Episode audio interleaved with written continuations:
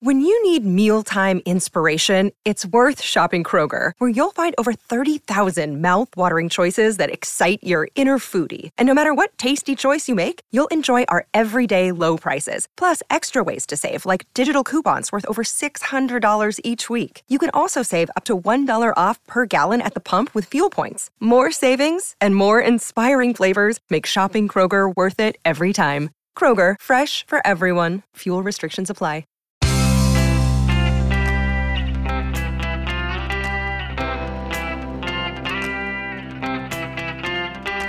Changing your life one story at a time. This is the Chicken Soup for the Soul podcast with editor in chief, Amy Newmark. Hey, it's Amy Newmark with your Chicken Soup for the Soul. And today I'm going to share a couple of stories about positive thinking from our newest book, Chicken Soup for the Soul Your 10 Keys to Happiness. This book is the synthesis of what I've learned in 14 years of editing, and reading tens of thousands of Chicken Soup for the Soul stories.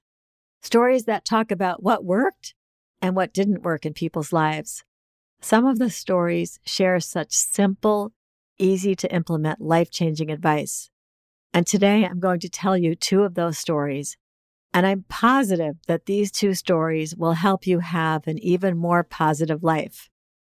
In our first story, Farida Wolf tells us that she was at the post office early one morning, hoping to get in and out fast. She had a busy day ahead of her, but she found herself standing in such a long line that it snaked through the roped off lanes in the post office and out into the hallway. It wasn't tax day or pre Christmas, so Farida was baffled.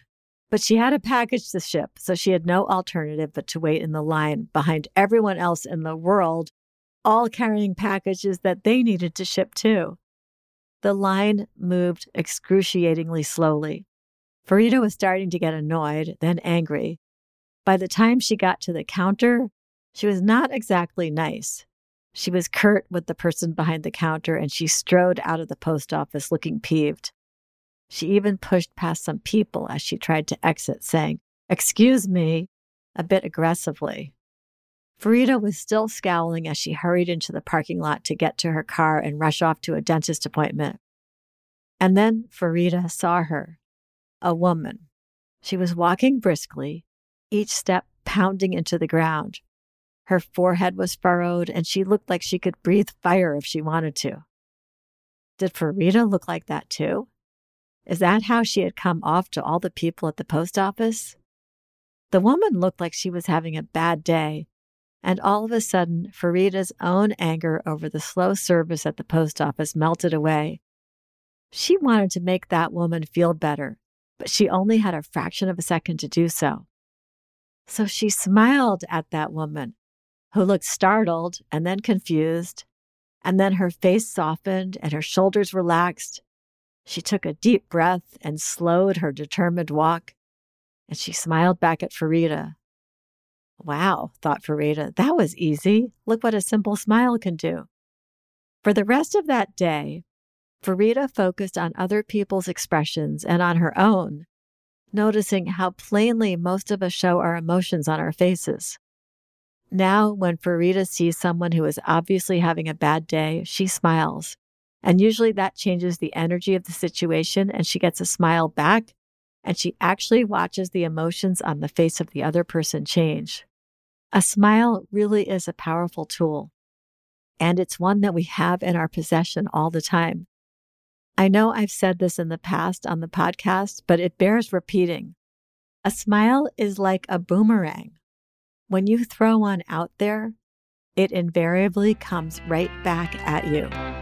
What an easy way to change how your day is going. In our next story, Lori Davies tells us that she was a little girl and she couldn't skip like the other little kids. She was crying in the hallway of her elementary school one day while the other kids were outside at recess. And then a fifth grade teacher came along and she gave Lori some life changing advice. Walk out onto that playground like it's yours. Then she opened the door and gestured that Lori should go outside. Lori walked out there trying to look like she owned the playground. and a boy instantly asked her if she would play Wonder Woman. He and his friends were being superheroes, and they needed a girl to be Wonder Woman. Of course, Lori would be Wonder Woman, and it didn't matter if she couldn't skip. She climbed to the top of the monkey bars like a pro, and she became a fierce warrior, at least in her mind. And that was that. Lori owned that playground. And for the next 40 years, she's walked out onto a lot of other playgrounds like she's owned them too. She used that advice when she got the lead role in her high school play. She used that advice when she strode into a boardroom for her first real newspaper job interview.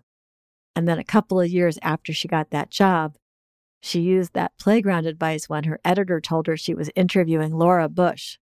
Lori walked into the room like she owned it, and she interviewed the First Lady.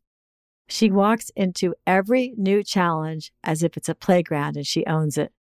She was speaking to some high school students at her church, and one of them said to her, How do you do it? You have such confidence, but it doesn't come off as arrogance. Someday I hope I'll carry myself that way. Little did she know that Lori had been nervous when she had been talking to them. Lori passed on the best advice she ever heard to that teenager. Just walk out onto that playground like it's yours. I'm Amy Newmark. Thanks for listening to these stories from Chicken Soup for the Soul, Your 10 Keys to Happiness. You can go to our website, chickensoup.com, and click on the podcast button to read more about this book, which you will find wherever books are sold, including Walmart, Barnes & Noble, and Amazon. And if you want to read stories from this book and our other new books, just sign up for our daily newsletter and we will send you a free story in your email every day.